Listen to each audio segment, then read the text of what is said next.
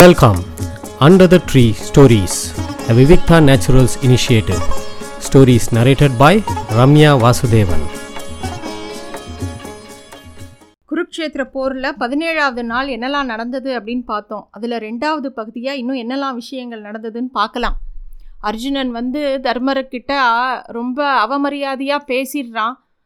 தர்மரும் கோச்சிக்கிறார். ரெண்டு பேருக்குள்ளே ஒரு மனஸ்தாபம் வருது. அப்புறம் அர்ஜுனன் ஏண்டா இப்படி பேசினோன்னு ரொம்ப வருத்தப்பட்டு தர்மர் காலை பிடிச்சி ரொம்ப மன்னிப்பு கேட்குறான் கிருஷ்ணர் ரெண்டு பேரையும் சமாதானப்படுத்துகிறார் அர்ஜுனனுக்கு இருந்தாலும் மனசே கேட்கல அண்ணாவை போய் இப்படி பேசிட்டோமேங்கிற வருத்தம் ரொம்ப இருக்குது கிருஷ்ணர் வந்து சொல்கிறார் சரி நீ பேசின கோவப்பட்ட ஆனால் அந்த கோவத்தில் அத்துமீறி நீ எதுவும் பண்ணலையானோ இது ரொம்ப நல்ல விஷயமாச்சே.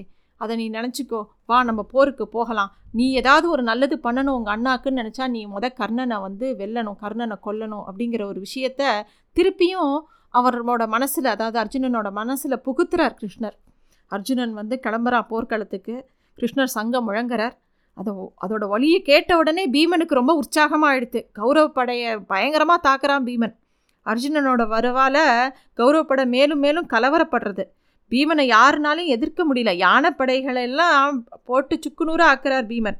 அர்ஜுனனோட கணைகள் ஒரு பக்கம் எல்லாரையும் கொன்று குவிச்சுன்னு இருக்கு பெரிய கலவரத்துக்கு உட் ஆட்பட்டது இந்த கௌரவப்படை பதறி ஓடுறது. அப்போ வந்து துரியோதனுக்கு ரொம்ப கஷ்டமாயிடுறது. அவன் கத்துறான். பீமனையும் அர்ஜுனனும் நம்ம படைகளை அப்படியே தோக்கடிக்கிறாங்க. மொதல் பீமனை கொல்லுங்க அப்படின்னு சொல்லி கத்துறான் துரியோதனன். அதை கேட்ட சகுனியும் துரியோதனோட தம்பிமார்களும் பீமனை நோக்கி போகிறான் பீமனை வந்து யார்னாலையுமே தடுக்க முடியல. ஒரு பிரளயம் மாதிரி முன்னேறிண்டே வரார். துரியோதனன் வந் துரியோதனால் அனுப்பப்பட்ட தம்பிகள் எல்லாரையும் கொண்டு குவிக்கிறா பீமன். முன்னாடி அர்ஜுனன அர்ஜுனனோட தேர் வந்து கிருஷ்ணர் செலுத்துறார். அர்ஜுனன் அப்படியே வந்துட்டுருக்கான் முன்னாடி பீமன் வந்து ஒரு காவல் மாதிரி தன்னோட தம்பியான அர்ஜுனனுக்கு ஒரு காவல் மாதிரி முன்னாடி முன்னேறிண்டே போயிட்டே இருக்கார். எல்லாரையும் அடித்து கொன்னுண்டு. கர்ணன் வந்து எங்கே இருக்கான் அப்படின்னு தேடுறார் அர்ஜுனனும். மறுபுறம் பாஞ்சார்கள் பாஞ்சாலர்களோட பயங்கரமாக சண்டை போடுறான் கர்ணன். கர்ணனுக்கு வந்து அவனுடைய தேர்க்கொடியை பாண்டவர் படையை அப்படியே நடுநடுங்க வைக்கிறது. அப்படி ஒரு விசேஷமாக சண்டை போடுறான். எல்லா அஸ்திரங்களையும் உபயோகிக்கிறான். எல் பா பாண்டவர் படியே என்ன பண்ணுறது அப்படின்னு தெரியாமல் ஒரு மாதிரி இருக்குது அணிகள் ஒவ்வொரு பக்கமும் செதறி ஓடுறது. திருஷ்டித்யும்னன் சாத்தியகி சதானிகன் சுதேசமன் வித்ரவர்மா சிகண்டி எல்லாரும் ஒன்று கூடி கர்ணனை எதிர்க்கிறான் அத்தனை பேரையும் சமாளிக்கிறான் கர்ணன். சதானிகனும் சுதோ சுதோசோமனும் கர்ணனால் கடுமையாக தாக்கப்படுறா திருஷ்டித்யும்னனும் நன்னா காயப்பட்டு போயிடுறான். சாத்தியகிக்கு இதெல்லாம் பார்க்கும்போது ரொம்ப கோபமாக வருது. அதனால் அவன் என்ன பண்ணுறான் கர்ணனோட மகனான பிரசேனனை கொன்னுடுறான் சாத்தியகி. இதை பார்த்த உடனே இன்னும் கடும் கோபம் வருது கர்ணனுக்கு. சாத்தியகிக்கு துணையாக வந்த சிகண்டி கர்ணனை எதிர்கொள்ள முடியாமல் தப்பிச்சு ஓடுறான். பாண்டவரோட படைகளும் அங்கங்கே செதறி ஓட ஆரம்பிக்கிறது. அதை பார்க்குறார் கிருஷ்ணர். கிருஷ்ணர் உடனே அர்ஜுனர்கிட்ட சொல்கிறார் அர்ஜுனா பெருங்கோவத்தோட போரிட்டுன்னு இருக்கான் கர்ணன். அவனை பாரு நன்னா பாரு. முதல்ல அவன் இந்த காட்டில் உலாவுற சிங்கம் மாதிரி இருக்கான் அவன். நம்மளோட சேனையெல்லாம் விரட்டி தள்ளுறான் அவன். அவனோட வேகத்தை தடுக்கணும் நீ. அவனை கொல்லணும் நீ. உன்னால் முடியும். அவனை போரிட்டு கொள் அப்படின்னு சொல்கிறார் கிருஷ்ணர். கர்ணனை நோக்கி தேர செலுத்த ஆரம்பிக்கிறார். அர்ஜுனனோட ரத்தம் ரதம் வந்து கர்ணனை நோக்கி வேகமாக போகிறது அதே சமயம் கர்ணனுக்கு உதவுறதுக்காக துச்சாதனனை அனுப்பி வைக்கிறான் துரு துரியோதனன். பீமனை பார்க்கறான் துச்சாதனன். அர்ஜுனனோட தேருக்கு பின்னாடி வந்த பீமனும் துச்சாதனும் கடும் போர் வந் வருது. துச்சாதனனை பார்த்தவொடனே பீமனுக்கு பல விஷயங்கள் ஞாபகம் வருது. அந்த சபையில் திரௌபதியை எப்படி பிடிச்சு இழுத்துன்னு வந்தான்? இந்த கை தானே அந்த கையை உடைக்கணும் அப்படின்னு சொல்லி அவருக்கு அதாவது துச்சாதனனை பார்க்கும்போது இருந்த எல்லா கோபங்களும் ஒன்று சேர பீமனுக்கு வருது. பீமன் ஏற்கனவே வெறியோட சண்டை போடுவார். அவருக்கு துச்சாதனை பார்த்தோன்னே ஒரு கொலை வெறி வருது. சின்ன வயசுலேருந்தே பீமனை பார்த்து துச்சாதனுக்கும் ஒரு ஆத்திரம் இருக்குது எப்பயுமே இந்த பங்காளி சண்டை அப்படிங்கிற மாதிரி துச்சாதனுக்கு அவ பீமன் மேலே ஒரு அசூயை எப்பயுமே உண்டு. அது மட்டும் இல்லை இந்த பாரத போரில் தன்னோட தம்பிகள் அத்தனை பேரை கொண்டு குவிச்சிருக்கான் பீமன். அந்த ஆத்திரம்லாம் சேர்ந்து இருக்குது துச்சாதனனுக்கு. ரெண்டு பேரும் பயங்கரமாக சண்டை போடுறான். இந்த மாதிரி ஒரு சண்டையை யாருமே பார்த்ததில்ல. தேரை இழந்த பீமன் கதாயுகத்தோட கிளம்பி துச்சாதனை நோக்கி வேகமாக போகிறான் அவனுடைய தேர் குதிரையை அப்படியே அடித்து வீழ்த்துறான். அப்படியே தேரும் நொறுங்கி போகிறது பீமனுக்கு கண் அப்படியே செவந்து போய் துச்சாதனை எட்டி பிடிக்கிறார். அவனை கீழே தள்ளி ஒ- உலக்கையால் அப்படியே அவன் உலக்க மாதிரி இருக்கிற அவரோட கையால் அப்படியே போட்டு அவனை அடித்து துவம்சம் பண்ணுறார் அது மட்டும் இல்லை பீமன் வந்து தன்னோட கதையால் அப்படியே துச்சாதனை அடி அடின்னு அடிக்கிறார் அஸ்வத்தாமன் கிருப்பர் கிருத்தவர்மா எல்லாருக்கும் என்ன செய்யறதுனே தெரியல. இந்த மாதிரி ஒரு கோவத்தை இந்த மாதிரி ஒரு வெறியை யாருமே பார்த்ததில்ல. பீமனோட தோற்றத்தை பார்க்க அவ்வளோ பயங்கரமாக இருக்குது வீரர்களே உங்களால் முடிஞ்சால் இவனை காப்பாற்றிக்கோங்க இல்லாட்டி இவனை நான் கொல்ல போகிறேன் அப்படின்னு சொல்லி பீமன் ஒரு கர்ஜனை மாதிரி கத்தி துச்சாதனோட கழுத்தில் பெரிய கதையை போட்டு ஒரு அடி அடிக்கிறான். ஏ துச்சாதனா உன்னோட எப்பேற்பட்ட பாவத்தை நீ பண்ணின? இந்த கையை அப்படியே பிச்சு எரியற எல்லாரும் வந்து பீமன் வந்து துத்தா துச்சாதனனை கொல்ற விதத்தை பார்க்கும்போது எல்லாரும் அலறி போகிறா எல்லாரும் அதாவது பாண்டவர் படையில் இருக்கிறவாளாலையுமே அந்த பயங்கரத்தை தாங்க முடியல. பீ அவன் துச்சாதனன் இறந்து போகிறான் அதுக்கப்புறமும் அவரோட கோபம் தீரலை. அவனை அப்படியே சுற்றி தலையை சுற்றி தூக்கி எறிகிறார். பூனை வந்து தங்கிட்ட சிக்கிய எலியை வச்சு விளையாடுற மாதிரி விளையாடுறா துச்சாதனை வச்சு. அப்படி ஒரு ஆவேசம். அவனை கொன்னப்புறம் கூட அவருக்கு வந்து அந்த ஆங்காரம் போகவே இல்லை. அப்படி போட்டு அடித்து துச்சாதனனை துச்சாதனன் இறந்து போகிறான் கௌரவ படைக்கு அப்படியே சப்த நாடியும் ஒடுங்கி போச்சு. எல்லாரும் அந்த போர்க்களத்துலேயே நிறைய பேர் இந்த வதத்தை பார்த்து அப்படியே மயங்கி விழுந்துடுறா. ஆயுதங்கள் அப்படி அப்படியே போட்டுட்டு ஓடி போகிறாங்க எல்லாருக்கும் அவ்வளோ பயம் வந்துடுறது. ஆனால் பீமனோட கோபம் அடங்கவே இல்லை. எதற்கும் கலங்காத கர்ணனுக்கே துச்சாதனன் கொல்லப்பட்ட விதத்தை பார்த்த உடனே நடுங்கி போயிடுறான். அவனுக்கு மனசில் லேசாக மனத்தளர்ச்சி வருது. அதை கவனிக்கிறார் சல்லியன். சல்லியன் சொல்கிறார் கர்ணா துரியோதனோட ஒரே நம்பிக்கை நீ தான் கௌரவர் படவே தான் இப்போ ரொம்ப நம்பியிருக்கு. நீயே இப்படி மனசை கலங்கலாமா? கிருபர் கிருத்தவர்மர் போ எல்லோரும் உங்களை தான் நம்பியிருக்கா. இந்த நிலையில் நீ வந்து நடுங்கக்கூடாது பயப்படக்கூடாது. நல்ல கலக்கத்தை விடு. வேகமாக வந்து சண்டை போடு. இதோ பார் இருக்கான் பார் அர்ஜுனன். அவனை கொல்லு. நீ அவனை கொன்னாலும் சரி கொல்லப்பட்டாலும் சரி நீ வந்து உன்னோட புகழ் என்றைக்கும் ஓங்கி இருக்கும் அப்படிங்கிற விஷயத்த சல்லியன் சொல்கிறார் சல்லியனோட சொற்களால் கொஞ்சம் மனசு தேர்றது கர்ணனுக்கு. அப்படியே அவரோட தேர் வந்து அர்ஜுனனை நோக்கி போடுறது அதே சமயத்தில் நகுலனோட போரா போரா போராடிட்டு இருந்தது கர்ணனோட மகனான விஷசேனன்கிற ஒரு புள்ள வந்து சண்டை போட்டுருக்கான் அந்த போரில் நகுலனோட குதிரைகள் கொல்லப்பட்டது. நகுலனை வந்து ரொம்ப கடுமையாக தாக்குறான் அவன். அதை பார்த்த உடனே சாத்தியகி துருபதனோட புதல்வர்களையும் விஷசேனனையும் எதிர்த்து கிருபர் கிருதவர்மர் அஸ்வத்தாமன் எல்லாரோடையும் பயங்கரமாக சண்டை போடுறார். இந்த இது ஒரு பக்கம் நடந்துட்டுருக்கு. போ போர் மேலும் மேலும் ரொம்ப உக்ரமாகுது கண்ணனை போ மாதிரி அவனோட பையன் விஷசேனனும் ரொம்ப கடுமையாக சண்டை போடுறான். அதை பார்த்து அர்ஜுனன் வந்து சரி இவாளால் அவனை சமாளிக்க முடியாதுன்னு அர்ஜுனன் அதில் தலையிட்டு அவனோட பயங்கரமாக சண்டை போடுறார். விஷசேனனுக்கு பார்த்து ரொம்ப கோவப்பட்டு ரொம்ப வேகமாக சண்டை போடுறார். காண்டீபனத்தை உயர்த்தி ஒரு அன்பை தொடுக்கிறார். கருணா அன்னைக்கு என்னோட மகன் அபிமன்யு அபிமன்யுவை எல்லாரும் சேர்ந்து கொன்னீங்களோனோ இன்னைக்கு பார் உன்னோட மகனை நான் கொள்கிறேன் அப்படின்னு சொல்லி அந்த இடத்துலையே அந்த பிள்ளைய கொண்டுடுறான் அர்ஜுனன். கர்ணனுக்கு துக்கம் துக்கமாக வருது. அதுவே இன்னும் ஆத்திரமாக மனசில் தேங்கி இருக்குது அதே வேகத்தில் அர்ஜுனனை எதிர்க்க ஆரம்பிக்கிறார் கர்ணர். எல்லா விதத்துலேயும் இணையான சூரர்களான அர்ஜுனனும் கர்ணனும் அந்த இடத்துல பயங்கரமாக சண்டை உக்கிரமான சண்டை ஆரம்பிக்கிறது ரெண்டு பேருக்கும். சல்லியன் சொல்கிறான் நான் தேரை ஓட்டின்ண்டே அர்ஜுனனையும் கண்ணனையும் கொல்ல போகிறேன் நீ மட்டும் அவளை கொல்லலைன்னா நான் கொல்லுவேன் அப்படிங்கிற மாதிரி சல்லியன் சொல்கிறான் கிருஷ்ணர்கிட்ட அர்ஜுனன் கேட்குறான் ஒருவேளை நான் தோற்று போயிட்டேனா? நான் ஒருவேளை என்னை வந்து கர்ணன் கொண்டுட்டானா என்ன பண்ணுவேன் அப்படின்னோடனே அப்போ வந்து கிருஷ்ணர் சொல்கிறார் அர்ஜுனா வானத்தில் சூரியன் கூட கீழே விழலாம். பூமி கூட செதறி போகலாம். ஆனால் கண்டிப்பாக கர்ணனை வந்து கர்ணனால் உன்னை ஜெயிக்க முடியாது. நீ தான் அவனை ஜெயிப்ப. தைரியமாக சண்டை போடு. அப்படியே உனக்கு எதாவது நடந்தால் நான் அவனை கொண்டுட்டு தான் மறுவேளை பார்ப்பேன் அப்படின்னு திட்டவட்டமாக சொல்கிறார் கிருஷ்ணர். அர்ஜுனனுக்கு கிருஷ்ணரோட வார்த்தைகள் பெரிய ஆறுதலாகவும் பெரிய தைரியத்தை கொடுத்தது. கிருஷ்ணரே சொல்லிட்டார் நான் தான் ஜெயிக்க போகிறேன் அப்படிங்கிற போது மனதளவில் அர்ஜுனனுக்கு ஒரு பெரிய ஆறுதலாக இருந்தது. அஸ்வத்தாம துரியோதனை நெருக்கி நெருங்கி சொல்கிறான் அந்த சமயத்தில் துரியோதனா நான் சொல்கிறத கேளு. இது வரைக்கும் நடந்த அகு அழிவுகள்லாம் போதும். நிறைய பேர் செத்து போயிட்டா. இனிமேல் இந்த போர் வேண்டாம். மீதம் கொஞ்சம் பேர் தான் இருக்கா? அவளாவது பொழைச்சிக்கிட்டோம். இப்போயாவது இந்த க சண்டையை நிறுத்து. அவள் கேட்குறத கொடுத்துடு அப்படின்னு அஸ்வத்தாமன் சொல்கிறான் கர்ணனால் ஒரு நாள் கூட அர்ஜுனனை ஜெயிக்கவே முடியாது. கர்ணனையும் இழந்துடாத அப்படிங்கிற ஒரு விஷயத்த அஸ்வத்தாமன் சொல்கிறான் இப்போ துரியோதனன் சொல்கிறான் நீ சொல்கிறதெல்லாம் உண்மைதான். ஆனால் இனிமே எனக்கு சமாதானம்லாம் போக முடியாது. கர்ணனும் இனிமேல் பின் பின்வாங்க மாட்டான். துச்சாதனன் கொல்லப்பட்ட விதத்தை பார்த்தவொடனே எனக்கு இனிமேல் உயிரோடு இருக்கவே பிடிக்கல. நானும் இறந்து போகலாங்கிற ஒரு முடிவுக்கு வந்துட்டேன். அதனால் என்னை நம்பி எத்தனையோ பேர் சண்டைக்கு வந்தா எனக்காக துணைக்காக எத்தனையோ ராஜாக்கள் வந்தா அத்தனை பேரையும் இந்த போரில் இழந்துட்டேன். அவாலாம் இறந்து போனப்புறம் நான் சமாதானம் பேசுறதுங்கிறது நியாயம் இல்லை. அதனால் என்ன நடக்கணுமோ நடக்கட்டும் அப்படிங்கிற மாதிரி துரியோதனன் சொல்லிடுறான். அதே சமயம் பீமன் ரொம்ப கோவத்தில் இருந்தான். காரணம் அர்ஜுனன் என்ன? ஒரே அடியில் கர்ணனை கொல்லாமல் ஒரு ஒரு அம்பா விட்டுன்னு இருக்கானே அப்படிங்கிற ஒரு கோவம் பீமனுக்கு இருக்குது அர்ஜுனா என்னாச்சு உனக்கு? அசுரர்களை வீழ்த்த உன்னோட கணைகள்லாம் என்ன? சிவபெருமானெல்லாம் வந்து சிவபெருமான் கிட்டேலாம் நீ வந்து பாசுபாஸ்திரம்லாம் வாங்கிண்ட? என்ன பண்ணிண்ட நீ? என்ன பண்ணிட்டு இருக்க நீ? வேகமாக உன் சபதத்தை நிறைவேற்ற வேண்டாமா? அப்படின்னு கோவப்படுறா பீமன். அர்ஜுனன் உடனே உற்சாகமாறான். வேகமாக அஸ்திரங்கள் ஒன்று ஒன்றா விட ஆரம்பிக்கிறான். கர்ணனும் அதே வேகத்தில் வேக வேகமாக நிறைய அஸ்திரங்கள் விடுறார். ரெண்டு பேருக்கும் ரொம்ப கடுமையான போர் நடந்துட்டுருக்கு கர்ணன் வந்து வேக வேகமாக நிறையா அம்புகளை விடும்போது அப்புறம் நாகாஸ்திரத்தை எடுக்கிறான். கர்ணன் அர்ஜுனனை கொல்றதுக்காக செலுத்திய அஸ்திரங்கள் நிறையா.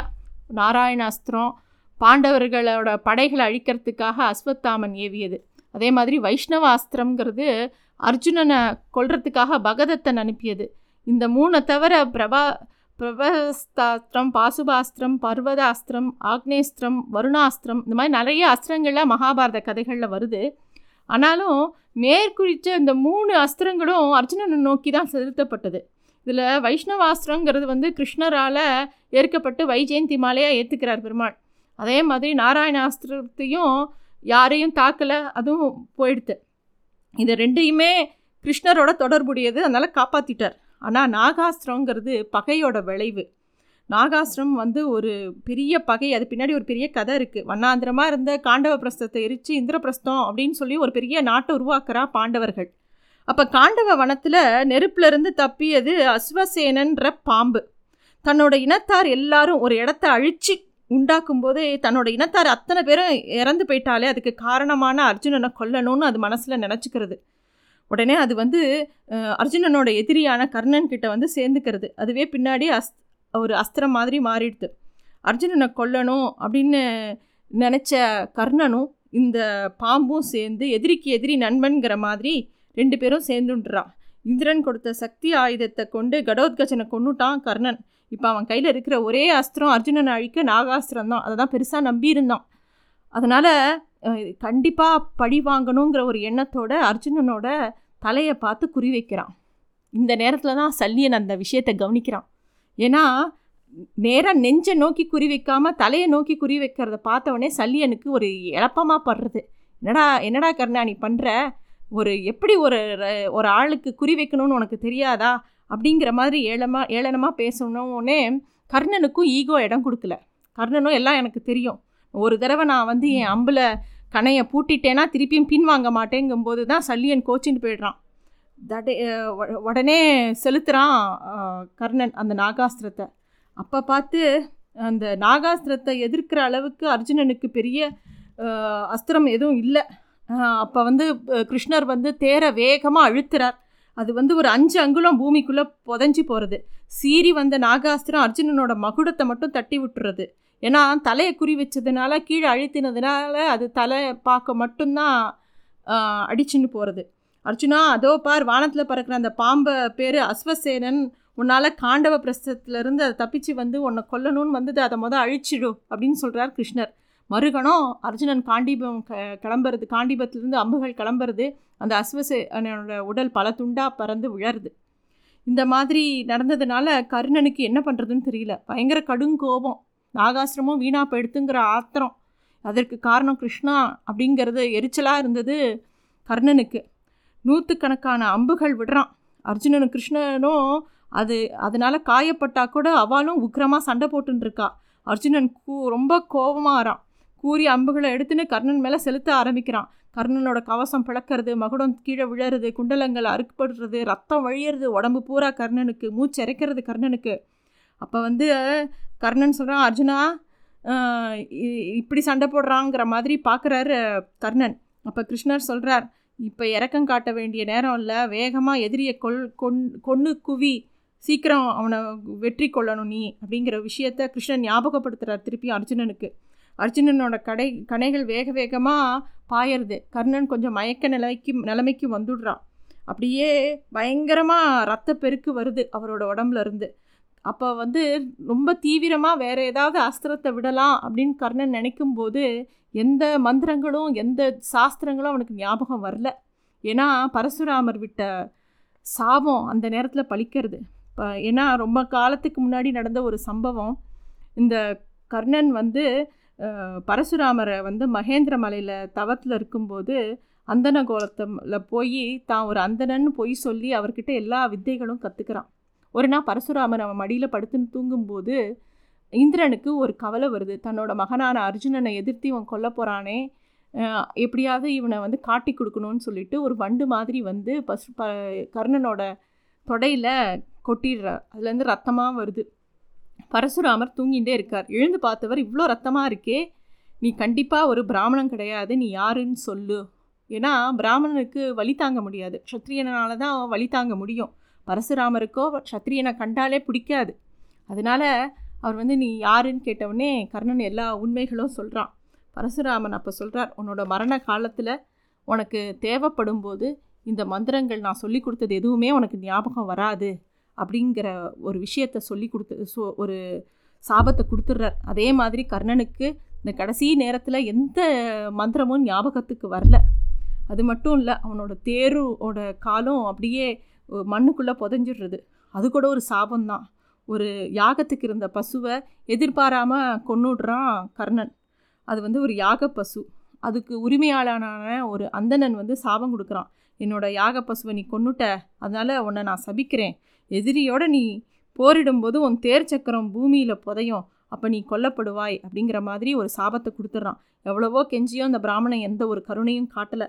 அந்த சாபங்கள்லாம் இப்போ பழிக்க ஆரம்பிக்கிறது தெரியறது கர்ணனுக்கு தன்னோட உயிர் போக போகிறதுன்னு ஆனாலும் அவன் கலங்கவே இல்லை. தொடர்ந்து அம்புகளை செலுத்திகிட்டே இருக்கான். அர்ஜுனனும் கிருஷ்ண கிருஷ்ணர் பேச்சை கேட்டு ரொம்ப கடுமையாக தாக்குறா. அப்படியே தாக்கி கர்ணனோட மேலேருந்து அத்தனை அம்புகள் சராமாரியாக பொழிய க அப்படியே கொஞ்சம் கொஞ்சமாக உயிர் அடங்கிறது கர்ணனுக்கு. அப்போ தான் வந்து கர்ணன் வந்து சொல்ல சொல்லி பார்க்குறான். அர்ஜுனா சற்று பொறு இந்த தேர் சக்கரத்தை மேலே ஏற்றிடுறேன் அப்புறம் நம்ம திருப்பி போரிடலாம். அது வரைக்கும் அம்புகளை செலுத்தாத. உனக்கு இப்போ இந்த யுத்த தர்மம் தெரியாதா? நீ ஒரு வீரன் தானே? அப்படின்னு சொல்கிறான் கர்ணனோட பேச்சை கேட்டு அர்ஜுனன் கொஞ்ச நேரம் மௌனமாக இருக்கான். ஆனால் கிருஷ்ணருக்கு பொறுக்கலை. கிருஷ்ணர் வேகமாக சத்தமாக கோபமாக பேசுகிறார் யுத்த தர்மமா? அது எப்படி கர்ணா? உனக்கு ஞாபகம் வந்தது? அதெல்லாம் கூட உனக்கு தெரியுமா? பீமனுக்கு விஷம் விஷம் கொடுத்தியே. அது உனக்கு நினைவு இருக்கா? அரக்குமாளியை தீ வச்சேயே அது ஞாபகம் இருக்கா? பாஞ்சாலியை அத்தனை பேருக்கு முன்னாடியும் அந்த சபையில் அவமானப்படுத்தினீங்களே அதெல்லாம் ஞாபகம் இல்லையா? அப்போல்லாம் எங்கே போச்சு உங்கள் நியாயம்? அப்படின்னு ரொம்ப கோபமாக கேட்குறார் கிருஷ்ணருக்கு எப்பயுமே இந்த பாஞ்சாலியை அவமானப்படுத்தினது வந்து கிருஷ்ணரோட மனசில் ரொம்ப ஆழமாக பதிஞ்ச ஒரு விஷயம். அவளுக்காக தான் இந்த பாரத போரே அப்படியே தன்னை எதிர்த்து நின்ற அவர் திருப்பியும் கிருஷ்ணர் கேட்குறார் அபிமன்யுவை கொன்னுனீங்களே அதுக்கு உங்களை யாரையாவது மன்னிக்க முடியுமா? நீ இப்போ வந்து நியாயத்தை பற்றி நீ பேசுறியா? அப்படின்னு சொல்லி கிருஷ்ணர் ரொம்ப கோவமாக பேச அர்ஜுனன் இன்னும் வேகமாக தாக்கி கர்ணன் அதே இடத்துல கர்ணனுக்கு உயிர் பிரியறது. அப்போ வந்து கிருஷ்ணர் சொல்கிறார் நீ இப்போ நீ கொல்லலைன்னா அவன் வந்து திருப்பியும் உயிரோடு அவன் எழுந்தானா? அப்புறம் வந்து அவன் அந்த தேர் மேலேயே ஏறக்கூடாது அவனை கொன்று தீத்துடு அப்படிங்கிறார். அவனும் கொன்னுடுறான். கர்ணன் இறந்து போனா மா- மாண்டு போனா அப்படின்னு தெரிஞ்ச உடனே கௌரவ படைகளுக்கு இன்னும் கதிகலங்கி போச்சு. பாண்டவர்கள் எல்லாரும் ரொம்ப சந்தோஷப்படுறா. கௌரவ படைகள் வந்து எல்லாம் நிலகுலைஞ்சு போச்சு. துரியோதனன் கதறி அழ ஆரம்பிச்சிட்டான். சல்லியன் சொல்கிறான் துரியோதனா கர்ணனுக்கும் அர்ஜுனனுக்கும் நடந்த போர் இணையற்றது. இதுக்கு முன்னாடி ஒரு போர் இப்படி ஒரு போரை யாருமே பார்த்துருக்க மாட்டா. கடவுளோட அருள் தான் இது. காண்டீபன் க காண்டீபன் வந்து எப்படி செலுத்தினான் தெரியுமா அர்ஜுனன்? எப்படி கர்ணனை சம்ஹாரம் பண்ணான் தெரியுமா? கர்ணனும் இணையாக சண்டை போட்டான். அவனும் பெரிய வீரன். ஒரு வீரனாக தான் அவன் இறந்து போனான். அவனுக்காக நீ ரொம்ப வருத்தப்படாத. அவன் ஒரு வீர மரணம் தான் எய்தினான் அப்படிங்கிற மாதிரி சொல்கிறான் சல்லியன். அவன் சல்லியனை தொடர்ந்து கிருப்பர் கிருத்தவர்மர் அஸ்வத்தாமன் எல்லாரும் வந்து துரியோதனுக்கு எத்தனையோ விதமாக ஆறுதல் சொல்கிறான் ஆனால் துரியோதனனை யாருனாலையும் சமாதானமே படுத்த முடியல. கர்ணா கர்ணான்னு கதறி கதறி அழறான். அன்னைக்கு வந்து சங்குகள் முழங்கித்து பதினேழாவது நாள் போர் ஒரு முடிவுக்கு வந்தது. கிருஷ்ணனும் அர்ஜுனனும் தர்மரோட பாசறைக்குள்ளே போகிறா யுதிஷ்டரை வணங்கி சேவிக்கிறான் அர்ஜுனன். அவனை இறுக்கி கட்டிக்கிறார் யுதிஷ்டர் பீமன் திருஷ்டித்திம்னன் நகுலன் சகாதேவன் சாத்தியகி சிகண்டி எல்லாரும் ரொம்ப உற்சாகமாக இருந்தா. அர்ஜுனனை எல்லாரும் கட்டிண்டா. உ- உங்களை கவலைப்படுத்தின அந்த கர்ணனை நான் கொண்டுட்டேன் இந்த உலகையே கலக்கக்கூடிய கர்ணன் கொல்லப்பட்டான் அப்படிங்கிற மாதிரி எல்லாரும் புகழ்ந்து பேசுகிறா அர்ஜுனனை. அப்போ வந்து யுதிஷ்டர் சொல்கிறார் தர்மர் சொல்கிறார் கிருஷ்ணா அந்த கர்ணனே ரொம்ப திறமசாலி. அவனை அழிக்க முடிஞ்சதுன்னா அதுக்கு காரணம் நீ தான் நீ எங்கள் பக்கத்தில் இருக்கிறதுனால தான் எங்களுக்கு எல்லா ச எல்லா விஷயங்கள்லையும் வெற்றி அப்படிங்கிற ஒரு விஷயம் வருது. நீ இல்லைன்னா எங்களுக்கு இவ்வளோ இவ்வளோ வெற்றி கிடைச்சிருக்காது அப்படின்னு சொல்கிறார் தர்மர் கிருஷ்ணர் வந்து சொல்கிறாரு அதெல்லாம் ஒன்றும் இல்லை. நீங்கள் வந்து என் மேலே இருக்கிற அன்புனால் அப்படி சொல்கிறேன் அப்படின்னு சொல்கிறார் ஆனால் தர்மருக்கு வந்து இந்த யுத்தம் எப்படி நடந்தது அதை பார்க்கணும் கர்ணன் எப்படி கொல்லப்பட்டான் அந்த இடத்த போய் பார்க்கணுன்னு கிளம்பி போகிறார் அந்த யுத்த யுத்த பூமிக்கு போகிறார் அந்த போர்க்களத்தில் கர்ணனோட உடலை பார்க்குறார். தலை ஒரு பக்கம் கிடக்கிறது உடம்பு ஒரு பக்கம் கிடக்கிறது. யுதிஷ்டர் வந்து தனக்கு வந்து ஒரு பெரிய மறுபிறப்பு கிடைச்சதா அவரே நினச்சிக்கிறார். துரியோதனும் அப்படியே பெரிய கஷ்டத்தில் இருக்கான். அவனுக்கு எதுலேயுமே பற்று இல்லை. ஒரு பக்கம் தன்னோட தம்பியான துச்சாதனன் கொல்லப்பட்ட விதம் இன்னொரு பக்கம் தன்னோட ஆத்ம நண்பன் கர்ணனோட மரணம். அவனை அப்படியே உருக்கலைச்சிருது. கர்ணா கர்ணான்னு கதறிண்டே இருக்கான். எல்லாரும் அவனை சமாதானப்படுத்துகிறான் அவனை யாருமே சமாதானப்படுத்த முடியல. எல்லாரும் சொல்கிறான் இங்கே பாரு போர்னு வந்தால் எல்லாருக்கும் மரணங்கிறது நிச்சயம். பீஷ்மர் செத்து போலையா? துரோணர் செத்து போலையா? எல்லாரும் செத்து போனான் இல்லையா? ஜெயத்ரதன் போலையா? கர்ணனும் போயிட்டான். இனிமேல் அடுத்தது என்ன ஆகணும்னு பார்க்கலாம். அர்ஜுனனும் பீமனும் நீ இப்போ வந்து நீ தைரியமாக இல்லைன்னா இந்த போரில் ஜெயிச்சிடுவா எல்லாரையும் செதர் அடிச்சிடுவா சரி இப்போ அடுத்தது யாரை வந்து போர் தளபதியாக ஆக்கலாங்கிற ஒரு முடிவுக்கு வரலாம் அப்படின்னு சொல்லி எல்லாரும் அடுத்த நாள் போருக்கு மனதளவில் தயார்படுத்தணும் துரியோதனன் பேச ஆரம்பிக்கிறா. அப்போ வந்து கிருப்பர் சொன்னதை கவனித்த துரியோதனன் சொல்கிறான் உங்களோட அன்புலாம் எனக்கு புரியறது. ஆனால் எனக்கு என்னால் தாங்கிக்கவே முடியல. என்னோடய உயிர் இனிமே எனக்கு முக்கியம் இல்லை. எனக்காக போரிட்டு எத்தனையோ போர் எத்தனையோ பேர் இறந்து போயிட்டா. இனிமேல் எனக்கு சமாதானத்துக்கே வழி கிடையாது. பாஞ்சாலி தனக்கு நேர்ந்த அவமானத்தை மறக்க போகிறதில்ல பீமனும் அவனோட சபதத்தை விட போகிறதில்ல எல்லாரும் அதே ஆங்காரத்தோடு தான் இருக்க போகிறா யாருனாலையும் இனிமேல் சகஜமாக வாழ முடியாது. இந்த கடும் போரில் எப்படியாவது ஜெயிப்போம் இல்லாட்டி நம்மளும் இறந்து போகலாம் அப்படிங்கிற ஒரு முடிவுக்கு நான் வந்துட்டேங்கிற மாதிரி துரியோதனன் சொல்கிறான் எல்லாரும் அமைதியாக கேட்டுக்கிறா. அடுத்தது யாரை சேனாதிபதியாக நியமிக்கிறது அப்படின்னு கேட்குறான் அஸ்வத்தாமன் துரியோதனனை பார்த்து.